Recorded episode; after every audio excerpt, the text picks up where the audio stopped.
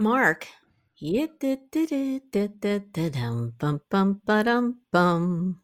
You know what that is? It sounds very familiar. I've heard it on a podcast.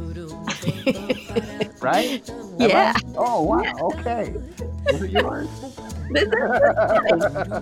I think somebody was singing. She has a very, very good voice. You know, you wrote that for me.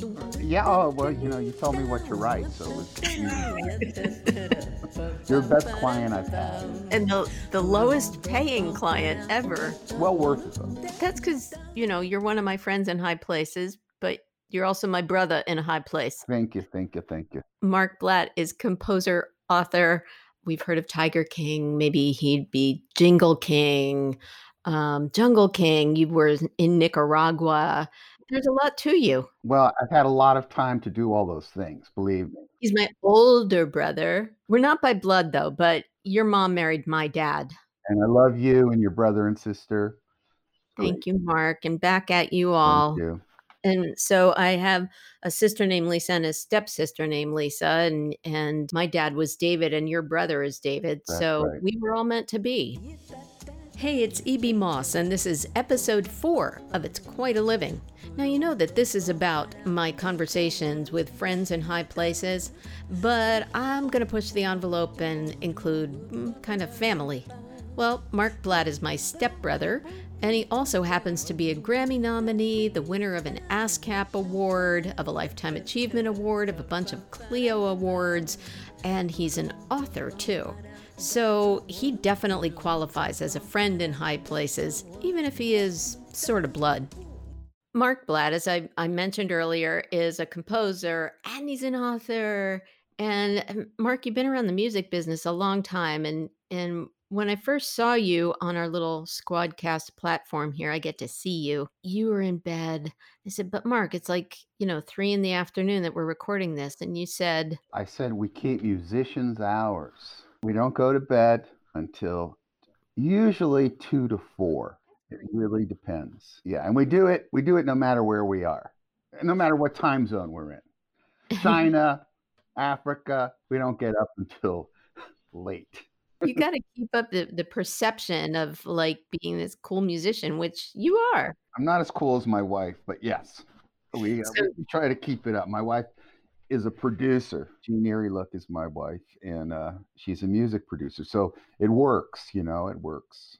Yeah. And she's sleeping now. So we couldn't get Mhm, her on mic, but mhm. we're going to talk about her. I just want to talk about your life. When I met you, like we said, you you had hair. Mhm, I had hair. I had a mustache. I look like a porn. mustache. I look like a porn star. Come on, what are you talking about?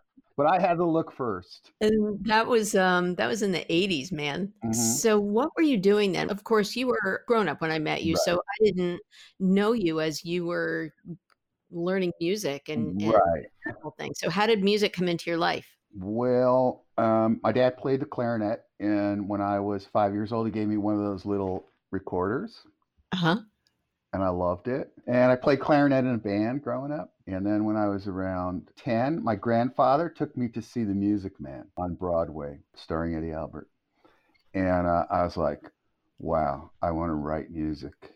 I think I can do it. When I was around 11, I started writing songs and um, taught myself how to play the guitar. And then um, The House of the Rising Sun came on the radio. I think I was 13. And I have a neighbor who I'm still in touch with. His name's Steve Marcus. He was making records at 16. He played uh, saxophone in a band. And so he came over, we had a little piano, and he showed me how to play House of the Rising Sun. And I learned it in every key. By the time I was, the summer was over, three, four months, I could play the piano because I'd learned the House of the Rising Sun in every single key. So the piano was my friend. I was familiar with it. And then in my senior year in high school, I played in a band called Floozy. Okay. At that time, we would make tapes. There were reel to reel tape recorders, and we would make tapes. And I would take the train from Mount Kisco into Manhattan with tons of dimes in my pocket. And they had something called the Yellow Pages Oh, yes. right in Grand Central Station. So they had these very nice phone booths and I looked up music publishers. So it was I'd get there like around 12 from Mount Kisco, New York. I was 18. No, I was 17. I, I, I didn't know anybody in the business. I didn't know your dad. That was before Dave, who was in radio. And I would start calling these publishers and I'd say, Hi, I'm Mark Blatt. I have these songs. Would you like to listen to them? And let's say I call 10, right? One person would say, Okay, I'm in Grand Central Station. I have my tapes and I'm going to see a publisher, right? This happened many, many times. At that time, I think they were thinking, oh, he's an 18 year old kid. They were thinking Carole King, Neil Sedaka, whatever. Who knows? I'd come in and I'd pull, this is this this happened. I would say at least six times that I can remember. I'm just sitting there in this publisher's office. He says, "Let me hear the songs, kid." You know, because that's how they talked back then. Let me hear the songs, kid. Show me what you got. So then I would I would give him my tape, right? And he put it on. And one minute into the song, he'd go, this sucks. I said, oh well, there's an, there's four songs here. You know, go to the next song. Minute into, he goes, oh my god, horrible. Fourth, third one, fourth one, uh, same thing, right? So I'd be like, oh my god, here I am in New York. I better think of something. Oh well, sir, can you play me something that you like? Wow, oh, smart. You know, I was thinking like, you know, and they would play me stuff that they'd like. And then I'd, I'd say to the guy, I'm going to come back in three months and hopefully, you know, I'll have something for you, you know. So three months would come by. I'd go in again. He listens to it. He goes, goes the whole minute. Goes, oh, that sucks. But, but there are three or four seconds there that are really good. So like, oh, well, that's great. I went from zero to four seconds. right now, I did this until I was 28. By the time I oh, was 28, I go in a publishing company and they go, sounds like a hit everything I play go sounds like a hit. You want a deal? You know, I'd been so persistent. I was like, because every time I saw them, they go, "Oh, you're up from four seconds now. It's ten seconds." You know, I'd be like, "Okay, so now I'm 24 and I'm up to like 19 seconds. I'm like, oh, oh good, great, you know. So I moved to New York when I was 23, I got a job as a superintendent of a, let's call it a slum, okay, down the Lower East Side. I would work from 8 to 12 every day as a super. I'd mop the floors, take the garbage out. And then from 12 to 5, I went into, I had a little studio. I went in and I, and I wrote songs.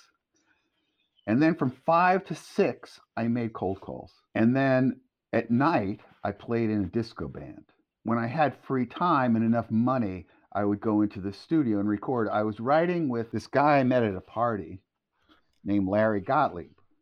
And Larry Gottlieb was just the sweetest guy. And he since um, is a Grammy winner. He wrote Believe Me, Baby, I Lied for Trisha Yearwood. And we were nominated for Grammys. We wrote a song that was a number one record uh, called When She Was My Girl. Yeah, so I picked a good one. When we were 25, actually, Clive Davis, who is a, a record mogul, he, he, you know, he discovered Bruce Springsteen, Janis Joplin, da da da. He heard our music and he offered us a publishing deal. And Larry was independently wealthy somehow from his bar mitzvah money. And he was like, nah, I don't want to sign a deal. I'm like, oh man, you know, maybe we should sign a deal. He goes, nah, let him give him four songs, right? So give him four songs. And, you know, I had to keep working, right? He didn't have to work uh, three years later, uh, a friend of ours named Alan Tepper was working for MCA Music, and he said, "I'd like to sign you guys." So we signed to MCA Music. Within two years, we had this big hit record, number one, when she was my girl. It was all over the place. It was great. I was walking around the city, which is, you know, it's weird because at the same time, Stevie Nicks was recording a song of ours, and I was so excited about Stevie Nicks uh, doing our song. I just completely forgot about the other thing. Anyway, she stopped recording our song. This came out, it was a big hit. And now I have to tell you one of the great experiences of my life, and I'm passing this along. Okay. So I'm 30 years old now. I have a number one record. I'm not really grasping the significance of it, right? Because I, I didn't get like all of a sudden didn't, somebody didn't say here's fifty thousand dollars. It was like I was making 300 a week as a composer. That was in advance, and um, I was still making 300 a week when it was on the radio. It's number one, right? I get a call from the president of MCA Music. Guy name this guy's name is Jay Morgenstern. Okay, he's a big deal in the business. And I used to date his daughter Franny when I was a teenager.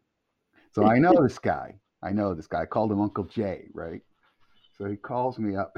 So this is this is something for everybody because this is a this is a real seminal moment for me. So I go up to the MCA. It's on Sixth Avenue, and in Manhattan, where where all these like near CBS, just all these big buildings, very corporate stuff. I go into the lobby, you know, and I'm sitting there really nervous.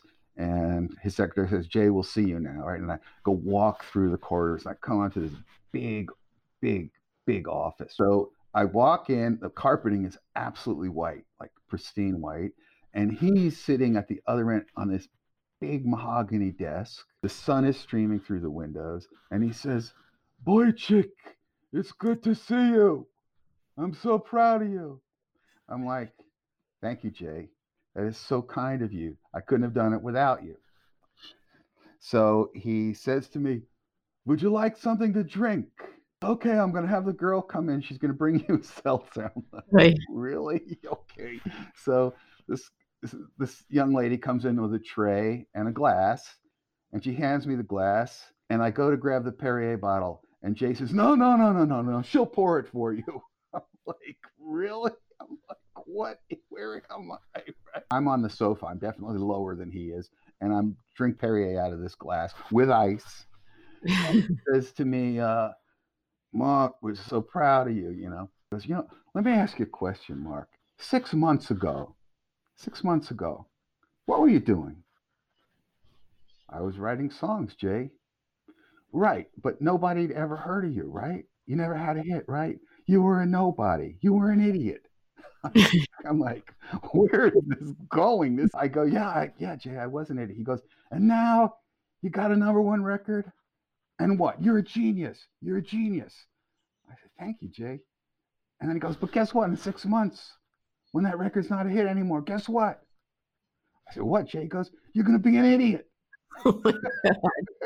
So what I got out of that was that I was just going to skip being a genius part because I was always bound to be an idiot, right? So no matter what happened to me, no matter how successful I got, I was just going to be an idiot. And that really works. It really worked for me because you know the more the more successful you become, the more opportunities you have, and people go, you know, they meet me and they know I did certain stuff, and they go, "Oh, he's such a nice boy." I go, oh, I'm an idiot. what do you want? and so the way I approached your job is how I approached everything. You know, like, what do you want? Okay, I'll send you something. Do you like it? If you don't like it, I'll do it again. You know, you're the customer. And uh, I would say that is a, a key part of my success. The point of this is that when you're successful, the moment you're successful, it doesn't matter because you're not going to continually remain successful. So there's no point in getting really like, oh, I'm a big guy, you know, I'm the Mac Daddy, because it's not going to last. So a lot of people they, they, get successful and they become arrogant or something like that, right? And that doesn't help their career. The way to to move forward always is with great humility. And so that what, what that man taught me that day was when he said, in six months you're going to be an idiot and that's basically how i approached everything after that i never let you know a grammy nomination or i got this award for best country music I got uh, a Lifetime Achievement Award for Writing Hands Across America. I got a lot of Clios and stuff like that for Best Music and Advertising. And all the time I was just like, thank you. And keep going and go back and do what you do. Exactly because that's exactly what you have to do. And most people don't do that. But what I found is like I produced Kenny Rogers, I produced a lot of really big stars. Yo Yo Ma, they're they're all the same. They're all they're all like that. Like you think you're with Kenny Rogers, he's the richest man in Hollywood, he's gonna be an asshole. Instead, he's like, What can I do for you? Is mm-hmm. that good? Is that right? Let's hear it again. So they're they're quite deferential. I I mentor kids, and what I tell the kids is that these guys understand their place in the social matrix. I think there are two things that make people successful from what I, what I have seen. One is lack of ego. They're like, it's about the work, whatever you think, I'll do it again. No problem. Yep. And then the other thing is understanding your place in the social net matrix, meaning like, I'm just the writer here, right? That's whoever I'm working for, that's my client. I'm not the guy who, who calls the shots. They call the shots.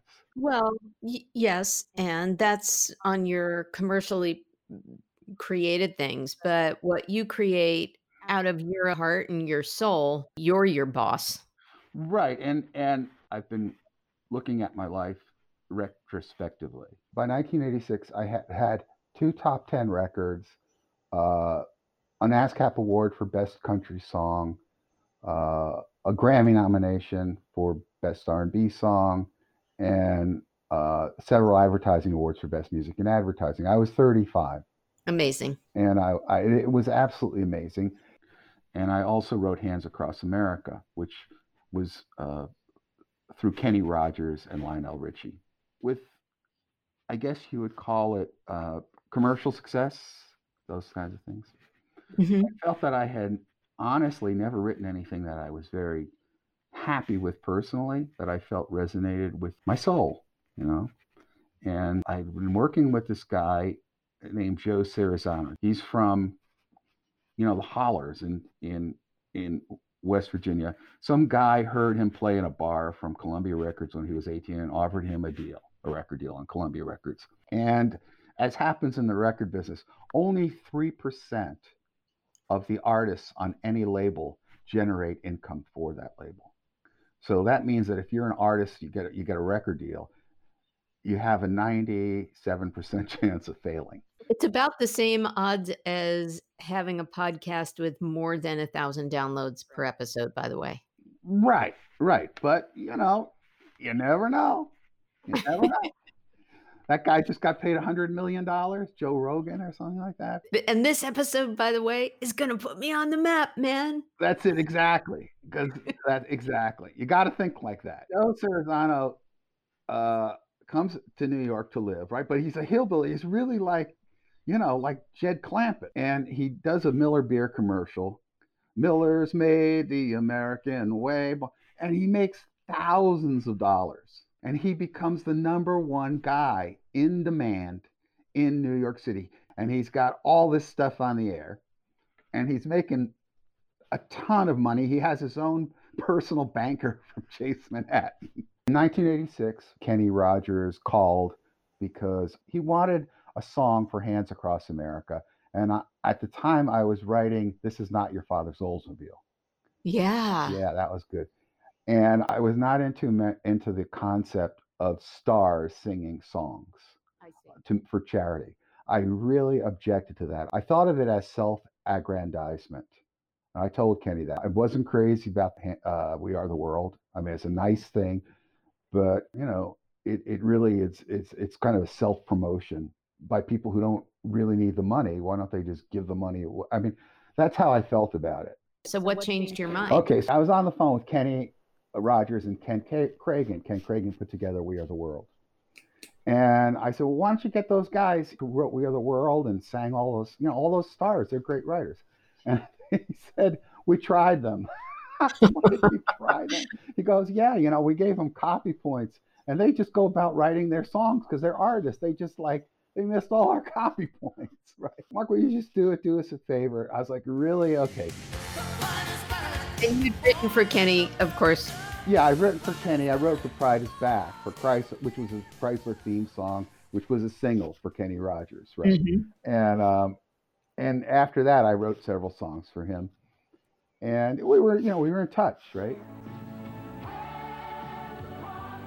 So I wrote Hands Across America with Larry Gottlieb and Mhm. John Carney, and he's also Reeve Carney, who's the star of Hadestown. It's his dad Oh, man. my wife Jean grew up with John, and I was writing Hands Across America, and I was stuck for lyrics, and the guy's a genius. He came up with this line: This sky, so serene, has felt the kiss of countless dreams. Mm. I was like, John. Okay. So we wrote it, we sent it to Kenny, and Kenny called me back. I played it for Lionel Richie. Lionel said, The only thing wrong with this song is nothing's wrong with the song. I said, Okay. So my experience of getting my songs recorded in general is that they don't come out the way that I hear them. They may become hits, but they, that's not how I really heard them. So I really want this song to to be as I heard it. I said, well, you know, I can let it go, and and uh, and you can get whoever you want to sing it. But nobody sang it as well as Joe Cerisano. So recorded Joe and Sandy Farina, another great singer. So that became the theme song, and those were the artists who did it. But after that, I felt like I hadn't written a single song that resonated with me the way House of the Rising Sun, Mr. Tambourine Man, Take It Easy, any of early, you know, the early Dylan songs that Joni Mitchell did. So I I know Joe had the same sensibility as I did, and I said, "You want to write songs that are meaningful to us? We're, Mhm. we're just going to go and do this out of love, you know." And we spent four hours every Monday, and we did this for four years. The end of two years, we came up with a song called "Healing Hand," which you know. Yes, I do. Right. I love that song.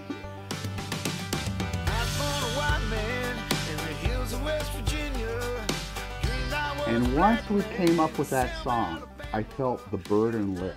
And we did this project and we took it into the studio and recorded it. A lot of very successful studio musicians were on it. And so I felt after that, I felt I felt artistically redeemed.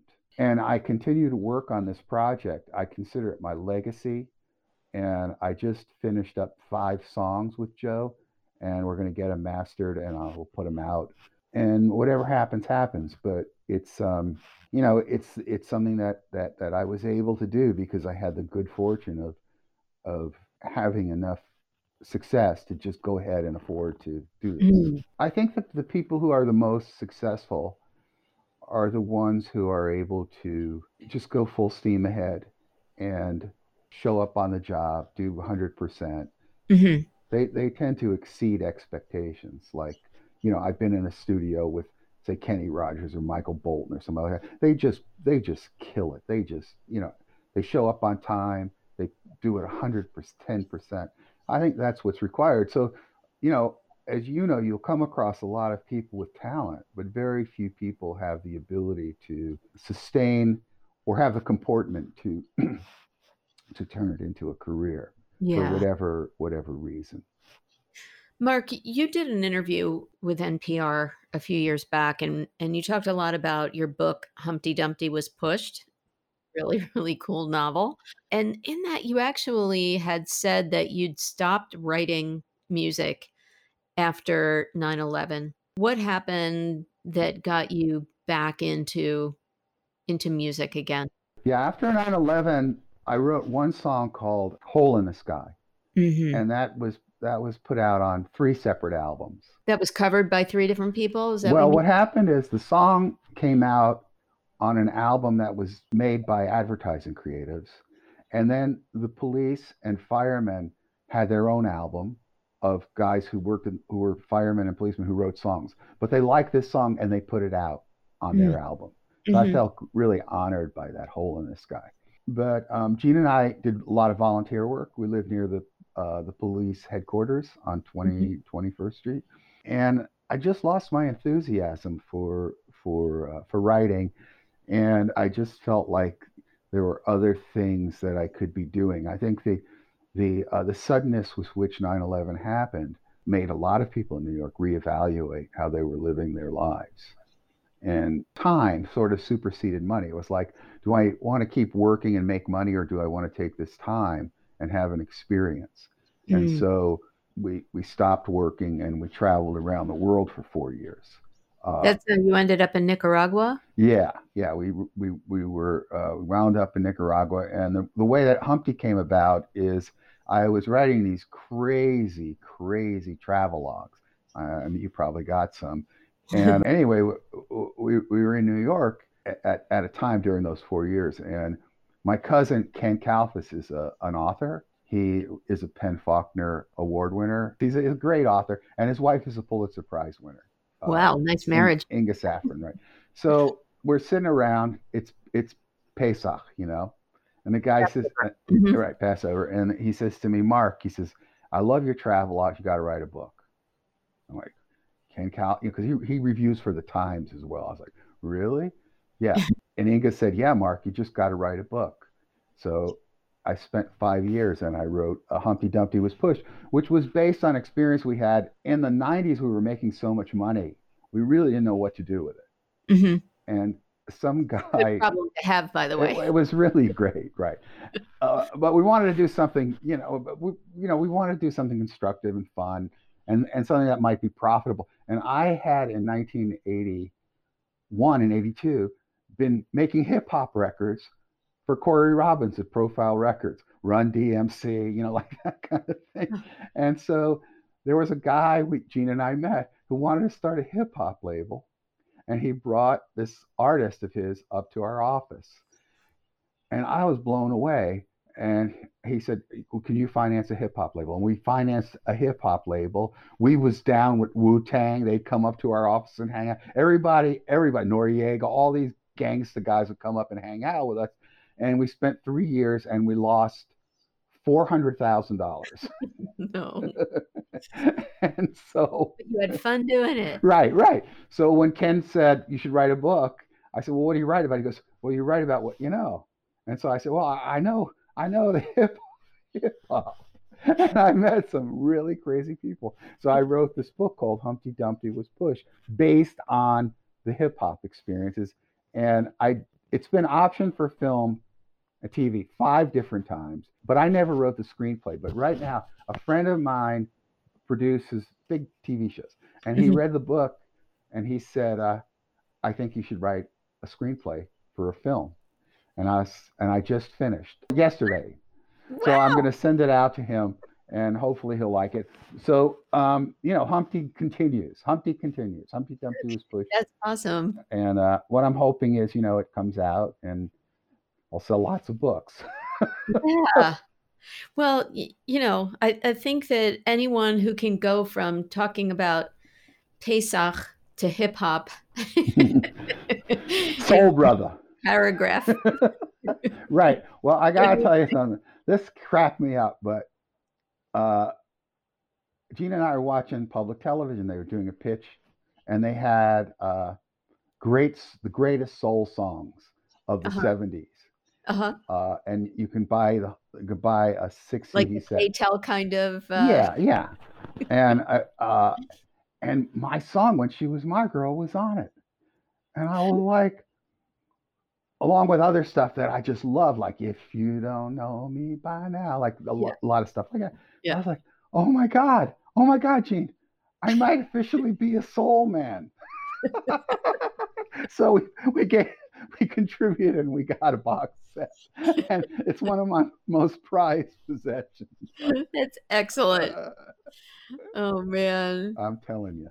No, life is good. I was somewhere and, and I heard somebody say to somebody else, Hey, how's it going? And the guy went, I'm living the dream. And I was like, That's it, man. I'm living the dream. Yeah. Yeah. Well, you know what? You've you've really helped a lot of people make make dreams happen too. I mean, I don't mean to be corny about it, but when you lived in Nicaragua, you did a lot of fundraising to dig wells Right, in right. areas. You you know, you've really sort of fostered a lot of musicians. And, y- you know, you joke about losing money over the years for trying to do the hip hop label, but you know, you've mentored a lot of musicians and and brought people along the way. So you've helped people live their dream too. I think. Yeah, I think it's mutual. I think it's really mutual. I feel incredibly blessed. I mean, I Marc Cohn came up to the office one day. I love Marc Cohn. Right. So he came over one day because we were close. And he said, Hey, I got this record deal on Atlantic Records. You want to hear the song? hmm He sat down at the piano. He played me Wa- Walking to Memphis. And I knew Doug Morris, who was the, the head of Atlantic Records, because he had signed me as an artist. And I, I called him up. I said, Doug, I just heard the most amazing thing in the world. He goes, What is it? I go, Walking to Memphis by Marc Cohn. So I had that experience. I knew Lisa Loeb. She played Uh-huh. Stay. Michael Bolton came up to the office to play us Dock of the Bay because we were close with him. Yeah. So, you know, it, it's just not, it's just nice. It's nice to be part of a community and, you know, feel like you want the best for everybody. Yeah. Yeah. Well, I mean, some of the some of your other influential things are giving Marie Osmond the most played song of her career, right? Right. That's very nice. That's nice. I still, I see her on Weight Watcher commercials and I'm like, say to Jean, you know, right. When you look like that, you don't have to really sing. She did a great job, but you know, I mean, let's, And now you're um, a step granddad. that's right. Our daughter Hardy has a, a son named Xavier and they, Hardy and Chris and Xavier all got COVID and they've recovered, they've subsequently recovered, but they've been tested and they have antibodies. Oh And, my. um, yeah. Well, we should explain that one because this is one of my favorite stories. As I mentioned, you're my stepbrother, and you have a second wife, and she has two daughters. And I got to know your stepdaughter, Hardy, pretty well. She did a little work with me with Moss Peel Green back in the day, and she's really into sustainability also. Mhm. Uh, But Hardy and I have a step step thing. So she's actually my step step niece. And I guess that makes her son Xavier my uh, s- great step step nephew. right. Exactly. Something. Well, yeah, she loves you. She loves you. Aw, back at you and her. So, any other like moments when you know you're just being a regular old idiot, and but you think back on the moments of genius that you had? What jumps out at you?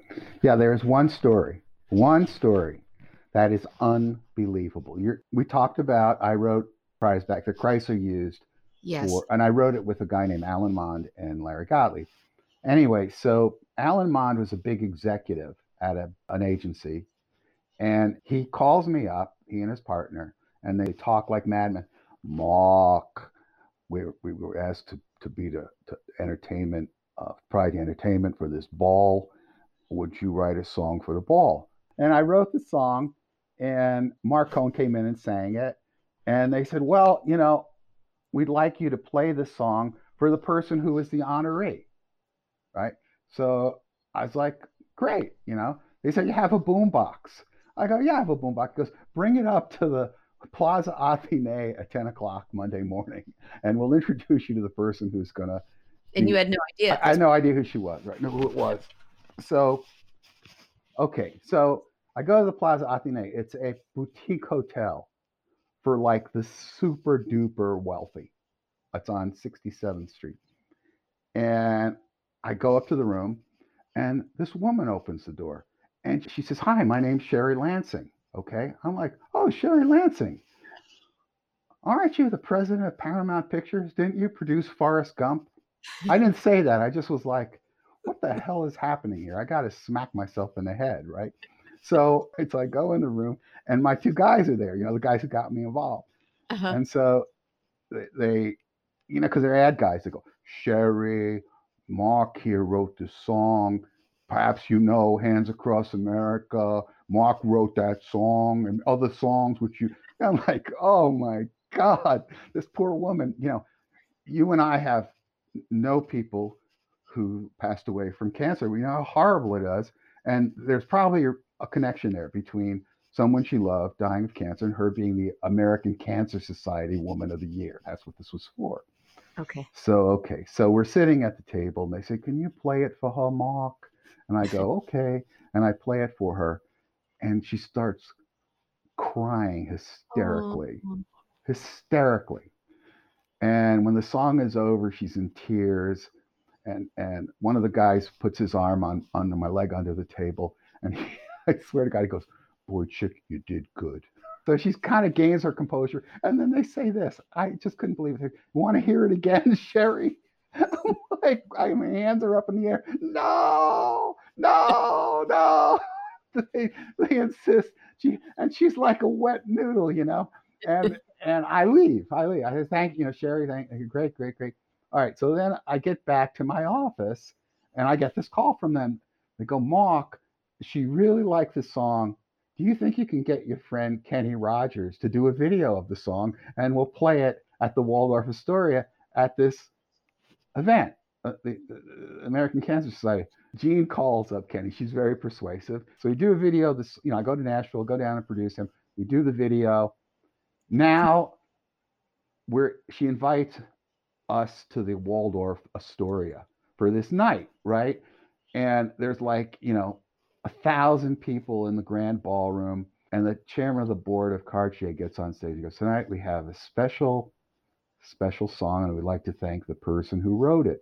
Mark Blatt, would you stand up? And because nobody does that, right? In award ceremonies, usually it's the record company picks it up, the you know, the advertising.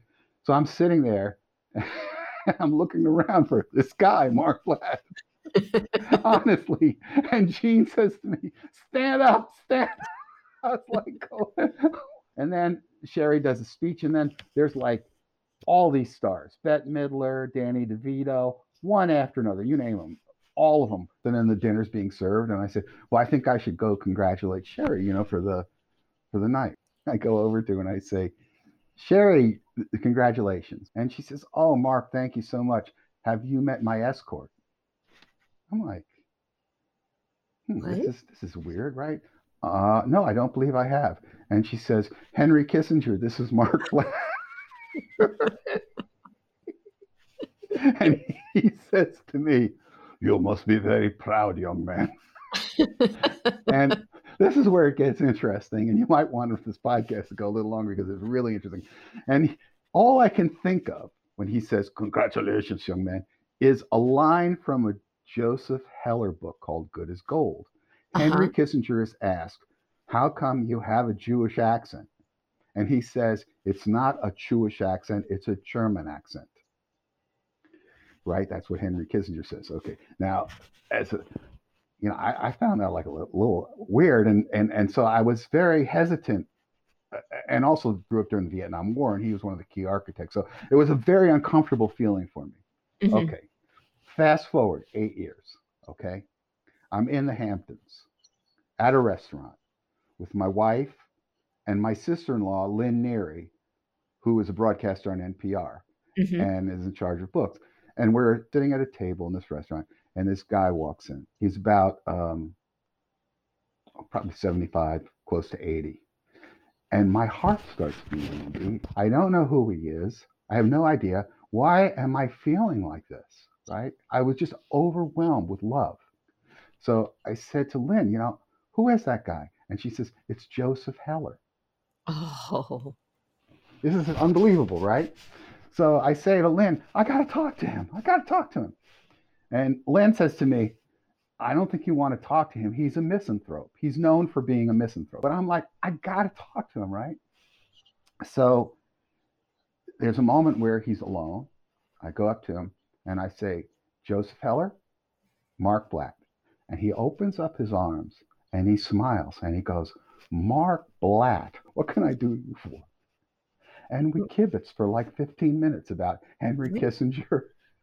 And then when he was leaving, he came over to our table and he put his arm around me and he says to my father in law, Mark Blatt, I love that kid. That's the story. It's a good one. I love it. Yeah, I love all your story. But that's it. That was like the most unbelievable thing. You know, I was like, oh my God, I can't believe it. It was really, it was great. It was great. Well, it's been a good road, Mark. Okay, yes, as. May it continue for many, many miles to go. Yeah, you too. You too. You look fabulous. We love your podcasts. Mark Blatt, thank you for joining me. It's quite a living. It's quite a life. Well, I really want to thank you for listening, for sharing, for subscribing to, hopefully, even rating this podcast and telling your friends, because after all, this is just about talking with friends. So thank you for being in my expanding circle of friends. And the truth is, whether you're living quite the living, we're all really lucky to be living quite the life.